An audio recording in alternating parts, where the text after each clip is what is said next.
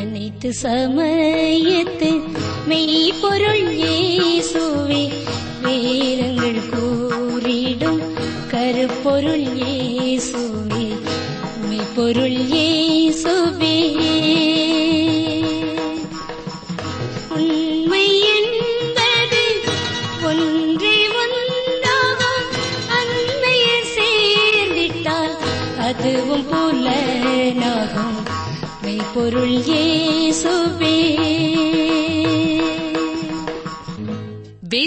வேத அன்பர்களை இயேசு கிறிஸ்துவின் இனிய நாமத்தில் வாழ்த்தி வரவேற்கிறோம்.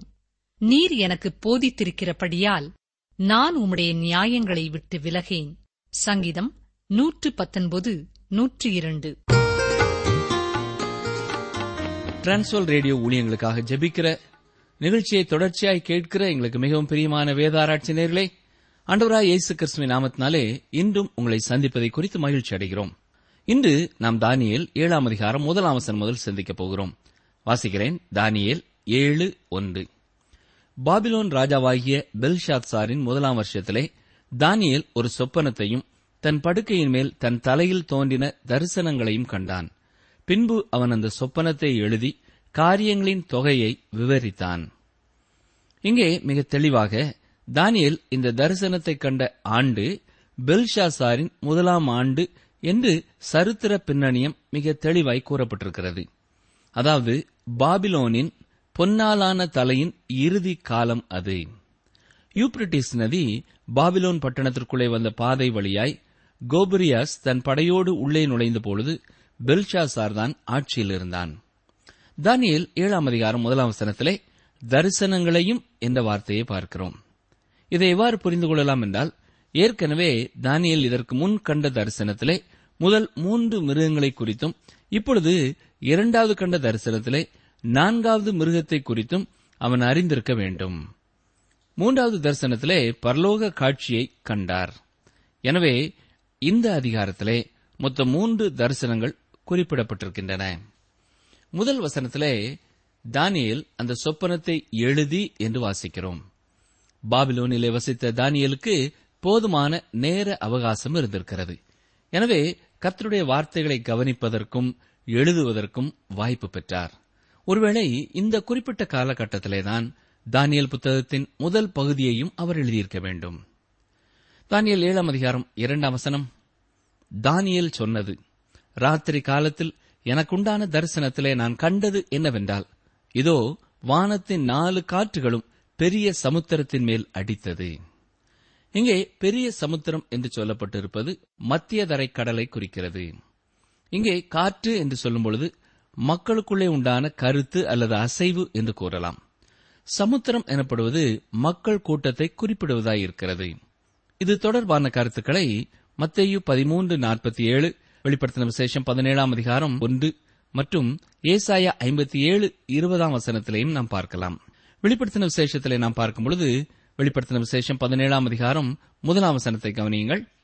ஏழு கலசங்களையுடைய அந்த ஏழு தூதரில் ஒருவன் வந்து என்னோடே பேசி நீ வா திரளான தண்ணீர்கள் மேல் உட்கார்ந்திருக்கிற மகா வேசியோடே பூமியின் ராஜாக்கள் வேசித்தனம் பண்ணினார்களே அவளுடைய வேசித்தனமாகிய மதுவால் பூமியின் குடிகளும் வெறி கொண்டிருந்தார்களே என்று கூறப்பட்டிருக்கிறது. மேலும் பதினைந்தாம் வசனத்தை பாருங்கள். பின்னும் அவன் என்னை நோக்கி அந்த வேசி உட்கார்ந்திருக்கிற தண்ணீர்களை கண்டாயே அவைகள் ஜனங்களும் கூட்டங்களும் ஜாதிகளும் பாஷைக்காரருமாம் என்று சொல்லப்பட்டிருக்கிறது. இதுதான் தண்ணீருக்கான விளக்கம்.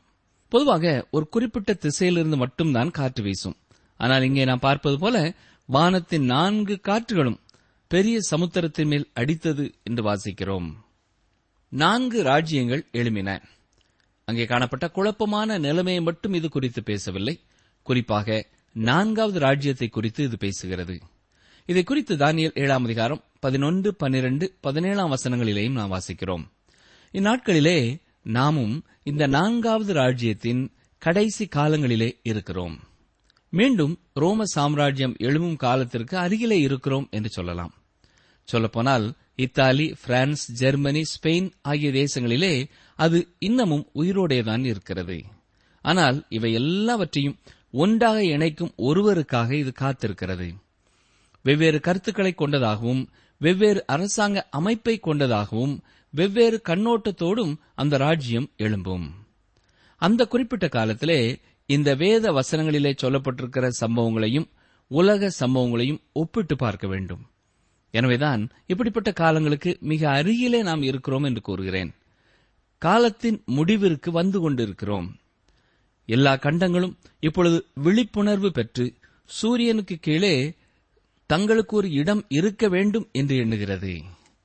எத்தனையோ ஆண்டு காலமாக பின்தங்கிய நாகரிகத்திலே காணப்பட்டவர்களும் இப்பொழுது வெளிச்சத்திற்கு வந்துவிட்டார்கள் தூரமாயிருந்து அனுப்பும் ராக்கெட்டுகளும் விண்கலங்களும் மக்கள் கூட்டத்தின் எண்ணங்களை மாற்றி அமைத்துவிட்டன புதிய கருத்துக்கள் அவர்கள் சிந்தனையை நிறைக்கின்றன. கலக்கமடைந்திருக்கும் இந்த உலகமானது மூன்றாவது உலக மகா யுத்தம் வந்துவிடுவதை தவிர்க்க முயற்சிக்கிறது. வானொலி மூலமாகவும் தொலைக்காட்சி மூலமாகவும் நம்முடைய மன நிலைமை எல்லாம் சலவை செய்யப்படுகிறது. பற்பல விதமான கொள்கைகள் அறிவிப்புகள் கடந்து வந்து நம்முடைய எண்ணங்களை குழப்புகின்றன. இதே வேளையில் நாம் கர்த்தருடைய வார்த்தையை எல்லாருக்கும் கூறி அறிவிப்பதை குறித்து கருத்துள்ளவர்களாய் இருக்க வேண்டும். கர்த்தருடைய வார்த்தையின் முக்கியத்துவத்தை எடுத்து கூறி ஒவ்வொருவரும் கர்த்தருடைய வார்த்தையை படிக்கிறவர்களாக மாறவும் இயேசு கிறிஸ்துவை விசுவாசிக்கும் விசுவாசிகளாய் மாறவும் வாஞ்ச உள்ளவர்களாய் இருக்கிறோம். தானியல் ஏழாம் அதிகாரத்திலே நாம் பார்க்கிற அந்த சிறிய கொம்பு திரளான மக்களின் மனதை கைப்பற்றுவதிலே வெற்றி பெறும். அவனை குறித்து சொல்லும் பொழுது எட்டாவது வசனத்திலே பெருமையானவைகளை பேசும் வாய் என்று குறிப்பிடப்பட்டிருக்கிறது. அவன் வெளிப்படும் பொழுது தன்னையே உலகத்திற்காக விற்று போட்டவனாக காணப்படுவான். அவனே பிசாசின் மகன். அண்டவராய் இயேசு கிறிஸ்து கூறும்பொழுது யோவான் ஐந்தாம் அதிகாரம் நாற்பத்தி மூன்றாம் வசனத்திலே நான் என் பிதாவின் நாமத்தினாலே வந்திருந்தும் நீங்கள் என்னை ஏற்றுக்கொள்ளவில்லை. வேறொருவன் தன் சுய நாமத்தினாலே வந்தால் அவனை ஏற்றுக்கொள்வீர்கள் என்று கூறினார். இன்றைக்கு உலகமெங்கும் மனுக்குலம் மனுக்குலத்தையே மகிமைப்படுத்துகிறதா இருக்கிறது. அதிகாரங்களில் இருக்கிறவர்களை உயர்த்தி பேசுகிறது. பல்வேறு உலக துறைகளிலே இருக்கிற மனிதர்களை மகிமை பொறிந்தனவர்களாய் குறிப்பிடுகிறது. இப்படிப்பட்டவர்கள்தான் பல தொடர்பு துறைகளை தங்கள் கட்டுப்பாட்டிலே வைத்திருக்கிறார்கள். கலையரங்குகள் முக்கியத்துவப்படுத்தப்படுகின்றன. ஆனால் ஆதி காலம் முதல் கிரேக்க மக்களின் நாட்கள் முதல் இன்று வரை இப்படிப்பட்ட இடங்களே சமுதாயத்தின் ஒழுக்க நெறிகளை கெடுத்து போட்டுவிட்டது. இளைஞர்கள் விடுதலை குறித்து பேசுகிறார்கள். ஆனால் எல்லா இடங்களிலேயும் பயன்படுத்தும் வார்த்தைகளையே பயன்படுத்துகிறார்கள். ஒரே விதமான உடைகளையே அணிகிறார்கள்.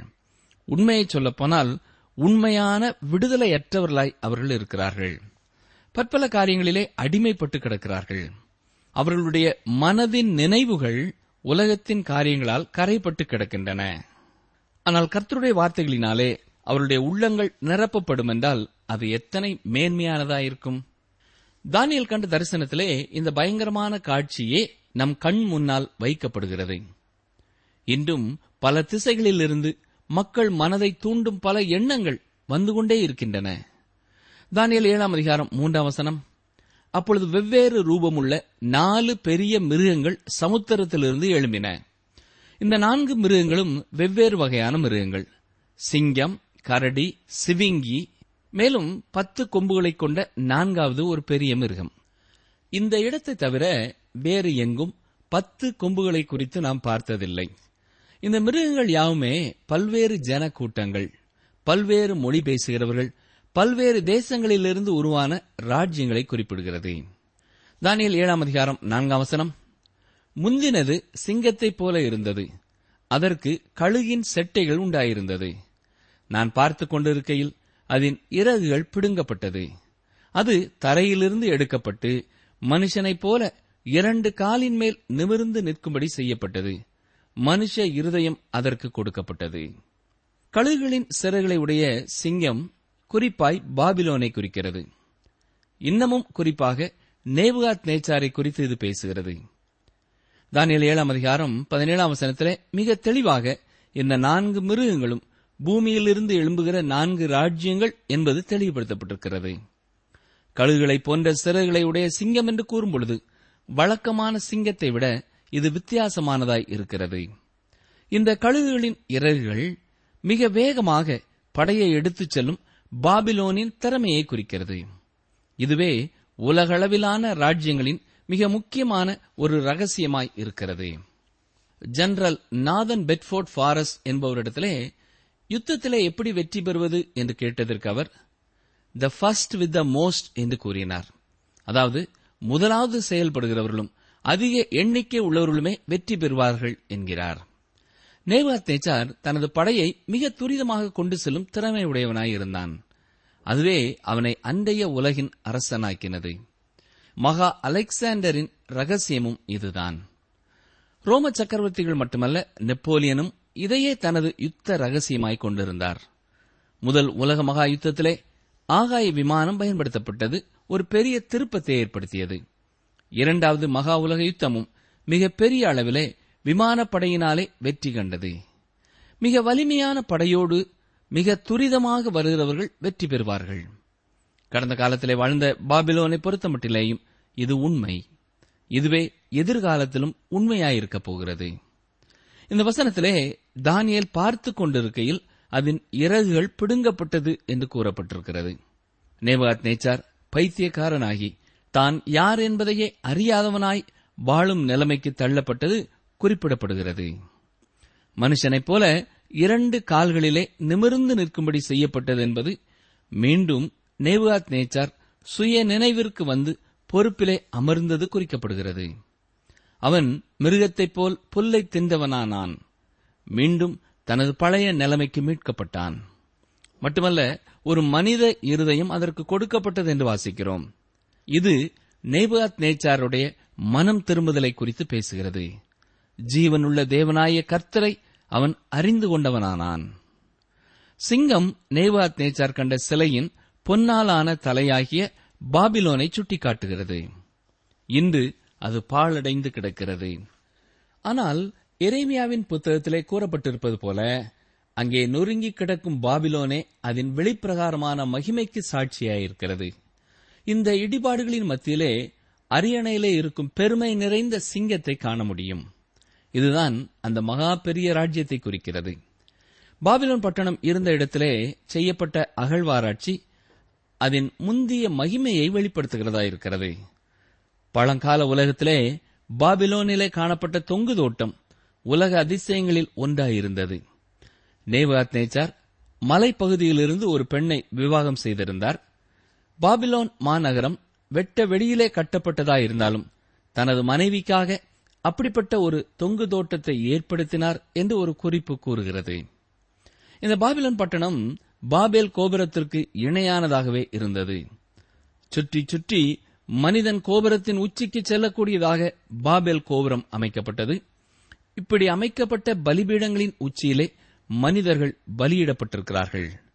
மட்டுமல்ல அந்நாட்களிலே பாபிலோனியர்கள் சிறந்த தபால் துறை வைத்திருந்திருக்கிறார்கள். வெண்கலத்தினால் செய்யப்பட்ட குழாய்களை பயன்படுத்தி வீடுகளுக்குள் குளிக்கும் தொட்டி அமைத்திருந்தார்கள். மட்டுமல்ல அந்த பட்டணத்திலே ஒரு பெரிய நூலகமும் இருந்திருக்கிறது. அந்த பட்டணத்தைச் சுற்றி முன்னூறு அடி உயரமும் மேல் மட்டத்திலே ஒரே நேரம் அருகருகே நான்கு ரதங்கள் ஓடக்கூடிய அகலமுடையதாயும் அதன் மதிச்சுவர் காணப்பட்டிருக்கிறது. இந்த நாகரிகத்தின் மைமையானது பொன்னாலான தலை என்று குறிப்பிடப்பட்டிருந்தாலும் சிங்கத்தின் கொடூர இயற்கை தன்மை பாபிலோனுக்கு இருந்தது. இதைத்தான் இரண்டாம் மூன்றாம் அதிகாரங்களிலே நாம் படித்தோம். இப்பொழுது தானியல் ஏழாம் அதிகாரம் ஐந்தாம் வசனத்தை பாருங்கள். பின்பு கரடிக்கு ஒப்பாகிய வேறே இரண்டாம் மிருகத்தை கண்டேன்.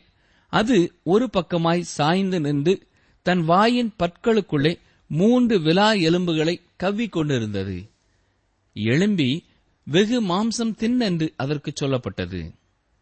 இந்த கரடி மேதிய பெர்சிய ராஜ்யங்களை குறிக்கிறது. இதுதான் நேவாத் நேச்சார் கண்ட சிலையின் வெள்ளியினாலான பகுதியாகும். இந்த கரடி ஒருபுறமாய் சாய்ந்து நின்றது. காரணம் முதலாவதாக இடது கரமாகிய மேதியரினாலே பாபிலோன் கைப்பற்றப்பட்டது. அதைத் தொடர்ந்து பாபிலோன் அரசாண்ட உலகமாகிய எகிப்தையும் மற்ற நாடுகளையும் பெர்சியா தன் கட்டுப்பாட்டிற்குள்ளே கொண்டு வந்தது. இதன் வாயிலே மூன்று எலும்புகளை அது கவ்விக்கொண்டு இருந்தது என்று பார்க்கிறோம். அதுதான் அந்நாட்களிலே காணப்பட்ட முக்கியமான மூன்று ராஜ்யங்களாகும். அதாவது பாபிலோன் லீதியா மற்றும் எகிப்து. இந்த கரடிக்கு இறகுகள் இல்லை. என்றாலும் அதற்கு சொல்லப்பட்டது என்ன எழும்பி வெகு மாமிசம் தின் என்று அதற்கு சொல்லப்பட்டது. கோபமான கரடியைப் போல மேதிய பெர்சிய ராஜ்யத்தின் படையானது குடும்பங்களோடு கூட தீவிரித்து சென்றது. மூன்று லட்சம் ஜனங்களோடும் முன்னூறு கப்பல்களோடும் ஜெரக்சஸ் என்ற மன்னன் கிரேக்க மன்னனுக்கு எதிராக படையெடுத்துச் சென்று தோல்வி கண்டான். அவனுடைய கப்பற்படையானது கிழக்கத்திய நாடு மேற்கத்திய நாட்டை மேற்கொள்ளாதபடி பெரும் புயலினாலே அழிக்கப்பட்டது. தானியல் ஏழாம் அதிகாரம் ஆறாம் வசனம். அதன் பின்பு சிவிங்கியைப் போலிருக்கிற வேறொரு மிருகத்தை கண்டேன். அதன் முதுகின் மேல் பட்சியின் செட்டைகள் நாலு இருந்தது. அந்த மிருகத்துக்கு நாலு தலைகளும் உண்டாயிருந்தது. அதற்கு ஆளுகை அளிக்கப்பட்டது. உதவியற்ற இறையின் மேலே திடீரென்று பாய்வது சிவிங்கி.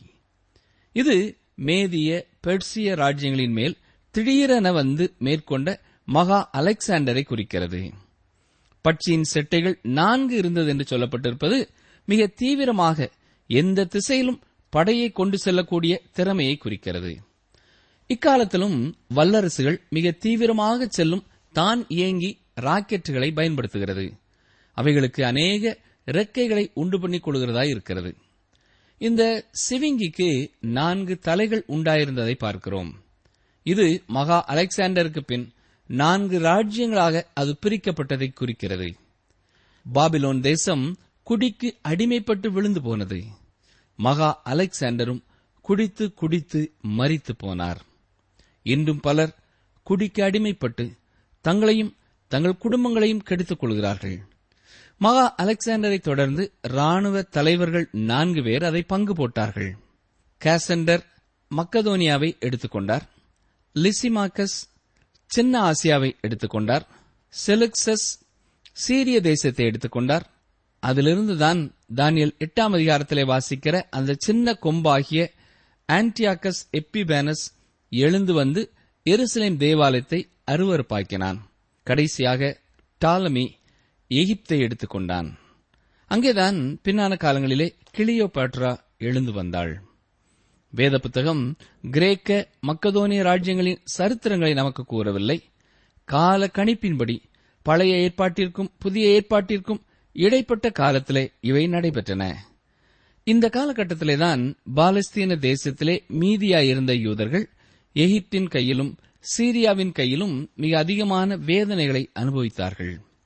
நிகழ்ச்சி கேட்டுக்கொண்டிருந்த எனக்கு அருமையான சகோதரனை சகோதரியே தானியல் கண்ட சொப்பனத்தின் பெரும்பான்மையான பகுதிகள் நிறைவேறிவிட்டன. எனவே இந்த மிருகங்களுக்கு புதிய கருத்தையும் புதிய அர்த்தத்தையும் யாரும் கூற முடியாது. ஏனென்றால் இந்த மிருகங்கள் எதை குறிக்கின்றன என்பது அங்கே தெளிவாய் சொல்லப்பட்டிருக்கிறது. ஆனால் வரும் காலத்திலே எழும்பப் போகிற கேட்டின் மகனான அந்தி கிறிஸ்துவை குறித்து நாம் அறிவுள்ளவர்களாய் ஜாக்கிரதை உள்ளவர்களாய் காணப்பட வேண்டியது அவசியம். கர்த்தர் தாம் திட்டமிட்டபடியே பூமியை நியாயம் தீர்க்கும்படியாக இயேசு கிறிஸ்துவை அனுப்பப் போகிறார்.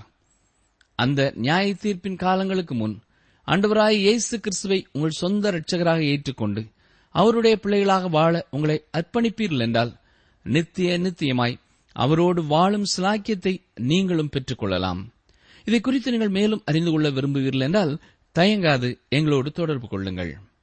ஜெபம் செய்வோம்.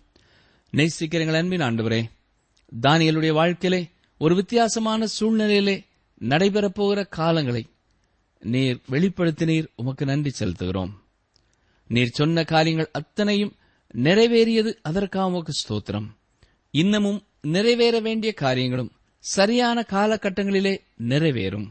இந்த நிகழ்ச்சியை கேட்டுக்கொண்டிருக்கிற ஒவ்வொருவரும் அப்படிப்பட்ட காலங்களிலே உம்முடைய பிள்ளைகள் என்ற உறுதி உள்ளவர்களாய் வாழத்தக்கதான கிருபையை கர்த்தரை அருளி செய்ய கெஞ்சுகிறோம். மீட்பரேசு கிறிஸ்துவின் நாமத்தினாலே வேண்டிக் கொள்கிறோம் பிதாவே. ஆமேன்.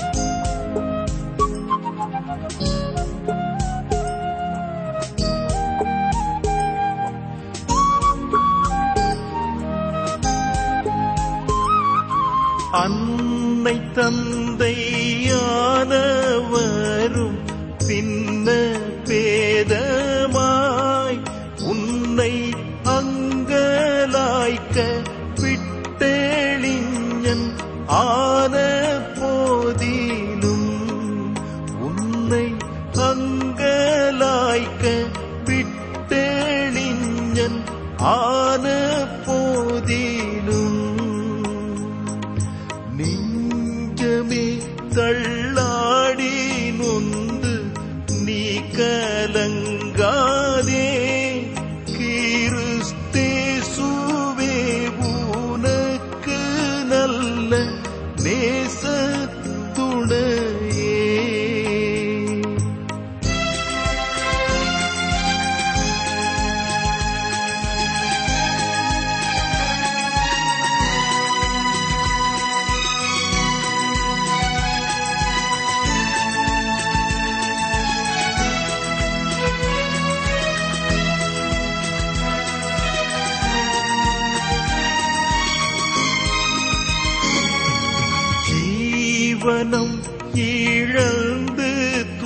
துன்பம் மேவினாலும் மாசீருமையாய் சகிக்க ஒண்ணா வறுமை கொண்டாலும் மாசீருமையாய் சகிக்க ஒண்ணா வறுமை கொண்டாலும் நெஞ்சமே தள்ளாடி நொந்து நீ கலங்கா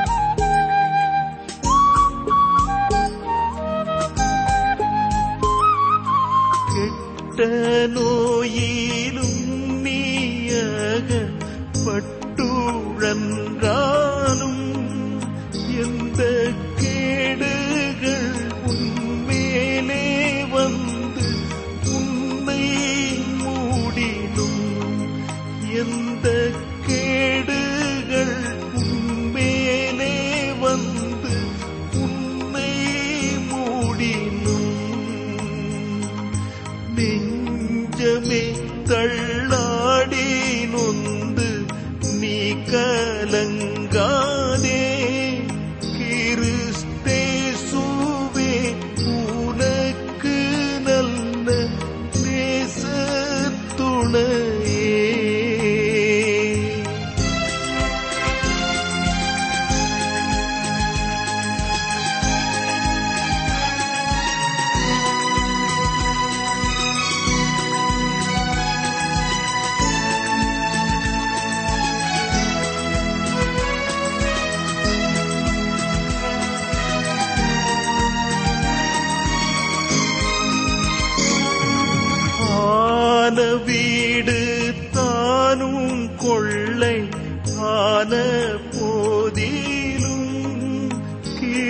his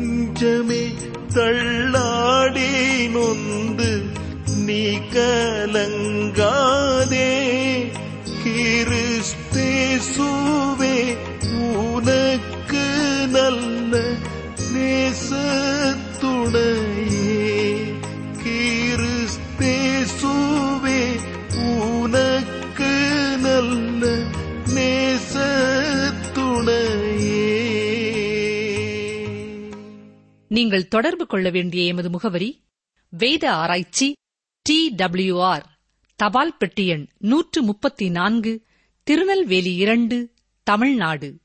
எங்கள் தொலைபேசி எண் தொன்னூற்று நான்கு நாற்பத்தி இரண்டு இருபத்தி ஐந்து இருபத்தி ஆறு இருபத்தி ஏழு. மற்றும் ஒரு தொலைபேசி எண் ஒன்பது ஐந்து எட்டு ஐந்து நான்கு ஆறு பூஜ்ஜியம் நான்கு ஆறு பூஜ்ஜியம். எங்கள் இமெயில் முகவரி Tamil DDP at radio eight eight two dot com